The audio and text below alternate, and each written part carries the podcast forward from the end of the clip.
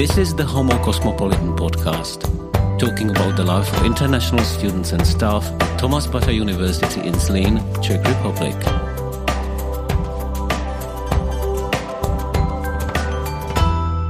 Our today's guest is Emmanuel Selase Asamoah from Accra in Ghana. Welcome. Thank you very much. Come, or should I say Etesen? Well, you're right, and I'll respond by saying Ewe. So I know what etesen means. Uh, it means how do you do, more or less. More or less. More or less. Yes. And your reply means? Eye means I'm fine. I'm fine. Okay. So what language are we speaking now? So this is the dominant ethnic group in Ghana, the Ashantis, and the language is Akan or Twi, if I may put it that way. And that was your first language? That was the first language that you learned? Yes. For me, I grew up in the Ashanti region, and that was, you're right, the first language I learned growing up, playing with my friends. What other languages did you have to learn going to school? Well, so Ghana is a former British colony, and so the official language is English. The language of instruction for schools right from the basic level to the university is English. So then everybody who goes to school made to learn the English language. I imagine with a country being that big, Ghana having thirty-three million inhabitants, an area of U K, living on an area which is more or less the area of the United Kingdom, there must be many more tribes and languages. Can these people actually talk to each other, or are these languages very different from each other? Well, the languages are very, very different. I did say that the local language is the Akan language, and there are different variants of it. The different variants can understand each other. I don't know if I'm permitted to relate it to Czech and Slovak. It's quite similar. But we also have, on the flip side, some other ethnic groups that have totally different languages that they can't understand each other. I'll give you a typical example. My mom is from the Volta region, which speaks a different language known as Ewe. And my dad is from the Akan, you know, stock. And I grew up partly in the Akan stock and also in the capital. And the capital also has a different language, which is known as Ga. And between Akan, Ga, and Ewe, you can't understand each other. And there are even more, you know, in the other regions as well. So that's why you have to have this unifying language, which is English. But we didn't meet here to talk about languages, to talk linguistics. We are here to talk about you. So I would like to introduce you as a graduate of the Faculty of Management and Economics at Tomas Bata University. You graduated in twenty twelve, which is eleven years ago. That is so. And then you visited in twenty fifteen for the first time, and this is your second visit in eleven years. And what is the purpose of that visit? Well, I'm here to basically explore possibilities of collaboration between Tomas Bata University and the University of Professional Studies where I work. I've had meetings with some of the key, you know, players in this university, deans, vice rectors, vice um, deans, and some faculty members to basically explore, you know, the areas of interest to both institutions and, you know, forge partnerships for collaboration in a mutually beneficial way where both institutions will stand to gain from the experiences of each other. So that's principally the purpose for my coming here. And you're coming here in a certain academic position. We forgot to say that. You are the dean of the Faculty of Information Technology and Communication Studies. So have you found, have you managed to find during these past few days to find these common interests, common fields, something that we could start the collaboration on? Yes. So as far as institutional collaborations are concerned, there are various forms that it comes. It comes in the form of research collaborations, students exchanges, guest lectureship opportunities, and other forms of mobility.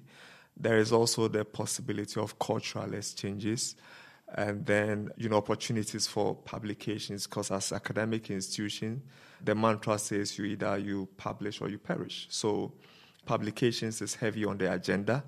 And then there is also joint conferences being organized.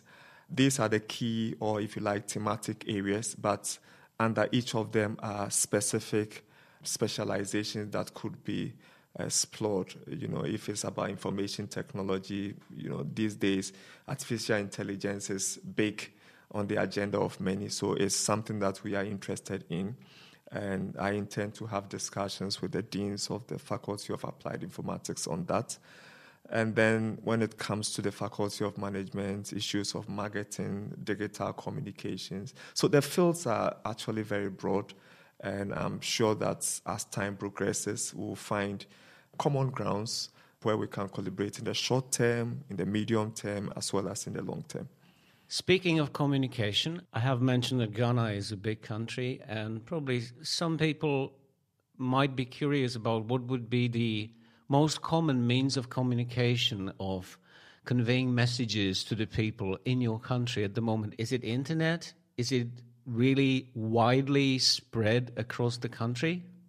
Ghana obviously is not as developed as Czech Republic. Um, if you look at the World Bank categorization of countries, we are not categorized as very developed country, principally because we still have areas that are a bit dominant in the rural setting, where internet penetration is almost non-existent.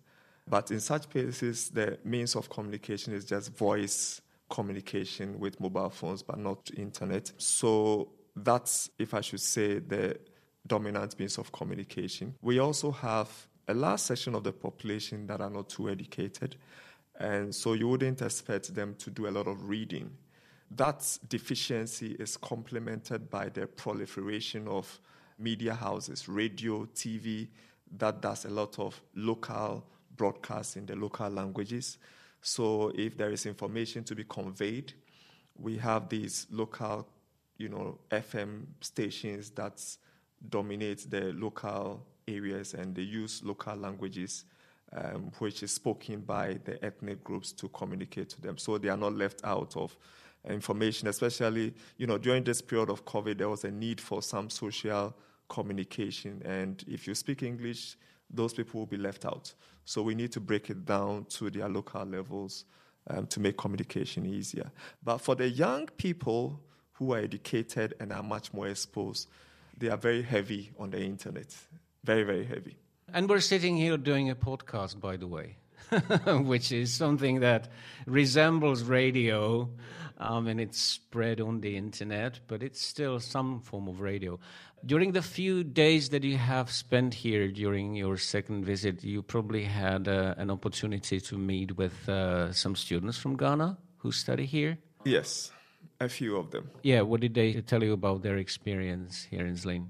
And can you compare it with your experience from ten years ago? Uh, it's, it's totally different. There's been significant changes. Of course, when I was here some years ago, I was probably the only one from Ghana. Yes, I remember I was the only one from Ghana, and not many black people were also in Zlín, but the situation has changed.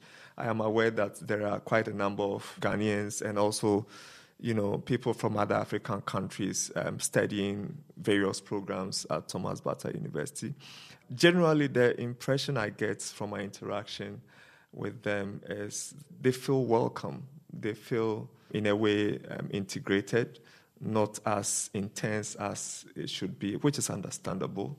But the sense of belongingness, the support that they receive from the university, which is not too different from my experience, you know. I think this is something that is quite commendable. And for an institution that intends to go into the international space, um, the level of inclusiveness and support that they give to foreign students is something that is really commendable. Has the city changed? Okay, so I've been asked this question before, and the answer I gave was in different folds. So I told somebody that as soon as you get to Otrokovice and you are entering Zlín, there is this welcoming warmth that embraces you. I don't know how to describe it because it's a feeling that I feel anytime I'm, I'm coming into the city.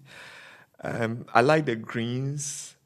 I like the atmosphere. It's so relaxing, which is something that actually made me move from Prague to Zlín at that time to pursue my PhD. I also see buildings springing up. I've visited some of the new buildings that has come up, and it sort of brightens the city. And I think that this is something that is good, you know, very significant change in the city. There's a quite a few students who are actually from Ghana and other African countries who try to get here, who try to get to study here. And most of them won't make it for various reasons. Yeah, yeah. Is there a piece of advice that you would give to these people related to what to do in order to succeed? You know, what to focus on, because I can imagine it can be quite difficult, even culturally, you know, a different educational system. Sometimes the admission exams can be a little bit, you know, puzzling mm-hmm. in the way yeah. they are described. Yeah. You know what I mean? Yes, so yes, what yes. would your advice be to these people? Okay, so it's something that sustained me, which is to have an open mind and be ready to embrace new ways of doing things. Obviously, the way things are done in this university is different from how one may be used to wherever the person is coming from. And for that reason, if you are very dogmatic in your approach to things, you are likely to fail uh, because you don't expect that where you are coming from would be the same as this new environment. So your ability to open your mind, to embrace new ideas, new suggestions, um, is very, very useful. And, you know, you don't have to see things through your lenses. You also have to look at things from the other person's perspective. That is what really makes you a global person, because as you interact with people from different cultures, you get to pick ideas of how others view things in a non-judgmental way. You know, you embrace them based on how they think about issues, and that can easily help you to integrate. Your stay in this country, your studies in this country, has that changed you personally in any way? And my second question would be, did it help you in your career? Oh, yes, yes, yes, definitely. So the same advice that I gave is what is my personal experience. So I came to Czech Republic without having experienced anything about Central Eastern Europe. I had absolutely no idea of what I was going to encounter or experience. But I had an advice from somebody, and he told me was that, look, have an open mind and just look at things from other people's perspective and you will survive. And that is exactly what happened. You know, so you meet people from different countries and their values are different. Their ways of thinking different. Even how they crack jokes is different. And if you want to relate with them based on your culture or ways of doing things, you are likely to make a lot of enemies with people. So just listening to people, understanding them is what helped me. Now, how it has influenced me, it has made me appreciate humanity. There are diversities of people, and you need to relate with people with that diversified mindset, because you don't expect everybody to be like you. And if you are supposed to succeed working with people, then you need to look at things from their point of view as well, and not just your point of view. And that doesn't mean that if there is something you don't agree with, you should do it. But you should try to understand why the person is doing what he or she is doing and relate with the person from that perspective. And that has carried me through, you know, my academic life, my work life. And do you understand the Czech sense of humor? Um, I try. It's been a while, but yes, I think I was pretty much successful understanding that. That was a very diplomatic answer. Here we are sitting at the Faculty of Technology, and the weather is, uh, you know, beautiful. The sun is shining, and uh, the building of U one is going down to be rebuilt, yeah, as sadly. You might have noticed. Mm, yeah. But, and that's something on a serious note, there's a war quite close to this country, and it influences the life of the people in this country. You might have heard how it influences the life in this country. My question is, does it influence the life of people in your country? Yes. I don't want you to make any political statements or sort of personal statements That's giving fine. me the official position of the Ghanaian government on the on Ukraine, but it may sound stupid when I put it that way, but do people in Africa, and I don't want to speak about Ghana, do they actually know, do they actually care? It's important for me to know. Yes. So um, they know, they care because it affects them. Now, you would realize that a lot of countries in Africa are heavily dependent on grains from Ukraine, steel and other, you know, materials for various things. And we actually need them for our development and to feed our people. Now, when over the years we have depended so much on importation from these countries and suddenly the global supply chain is cut off, there are implications, implications on shortages, inflation. You know, currently in Ghana, we are experiencing almost forty percent inflation, you know, and you can directly trace it to the Russian-Ukraine war. Uh, so that is the direct hit on us. That also means that we have to spend more on, you know, crude oil and other kind of commodities that we get from that geographical area. But personally, the way I see it is that, look, do your politics, but remember humanity. People are suffering just because of a political decision. And for me, that is the way I view things. Whatever we do politically has a consequences on people. Sometimes these people don't even have an idea of the reason why you are fighting whoever. But these are people who their livelihoods depend on certain political action. And that is my concern, you know, that sometimes we need to think about humanity in some of these decisions that we take. I've given you examples of how people way back in Ghana and other African countries directly affected by that crisis in Ukraine. I would wish that something is done about it, and the earlier the better. Something lighter. Mm-hmm. Okay. You're not only a dean, you're a human being, and you probably have a family. Yes. Is that correct? Yes. Okay, I have tell me something children. about your family. I'm married. My wife is a lawyer, and I have four children. Is that a usual number? Well, for some people it is, but averagely you have two or three. I decided to go extra to have four. So I have three girls and a boy. My first girl, Selma, is nine years old. My second girl, Victoria, is seven years. My younger son, um, Emmanuel, I named him after me, is five years. And then my little daughter is three. Princess. No, no, my little daughter is actually a year and a half. So that's a lot.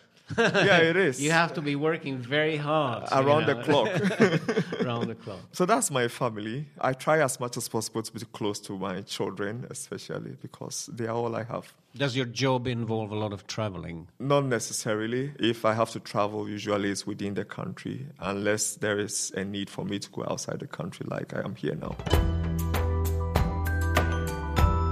Okay, so it's probably time to sum it up all.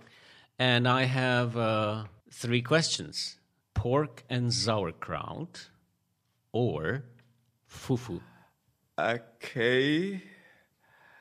I prefer the first one. So, okay, what a surprise. But we need to explain what fufu is. Yeah, so, so what is so fufu? Fufu is a very typical tropical food. It's made from cassava. Not many people know cassava because it's only grown in the tropics. It's a root and tuber category of plants. And you can have it mixed with plantain. Plantain, I used to explain to some of my colleagues when I was here that it looks like banana, but it's not banana. But it's like the shape of banana. Just that, you know, we usually cook it when it's green and then you pound it into some mixture and then it becomes fufu. And we actually eat it with our fingers. Do you dance? I do. Azonto or polka? Azonto. Okay, what's Azonto? Azonto, it came out of the youthful exuberance for style and fashion, and it's actually for young people mainly on the streets dancing, and it goes like, you know, trying to move your body, you know, your legs shaped in a certain way, and then intermittently lifting your hands into the sky with some body movement. Uh, it's quite exciting. Is the word dance one of the words that you would use to characterize your country? Yes, traditionally we've been dancing. What would the other two words be? Um, hospitality, music. And music. Because music goes with dancing. Yes. Music and dance, of yeah. course. Okay. What's your favorite means of transport? Is it a trolley bus or a trotro? I like the trolley bus. What is a trotro? A trotro is our version of trolley bus, but it's usually privately owned. And so you have a trotro driver. It's usually minivans, which can take about sixteen people. And each minivan can take approximately twelve people. So if you have a seat, it takes just about three people on a seat, cumulatively to about twelve. And the interesting part of the trotro is, you know, you have these guys we call mate or bus conductors. And they are the ones who open the door for you to sit down, and then they collect the money depending on how far you are going. Yeah, so it, it can be quite uncomfortable, but it's an experience, you know, riding a trotro. Do trotros have timetables and stops? They don't. They don't. They just run around the place and pick yes, people up. Yes, okay. um, every bus stop, they just stop, and then they shout where we are going, Accra, Accra, Accra, and then if you are going there, you just stop, and then you hop on it, and then off you go. So you never know where you're actually going. You know where you're going because you're actually told where the bus is heading. And if you think it's heading your way, you jump on board.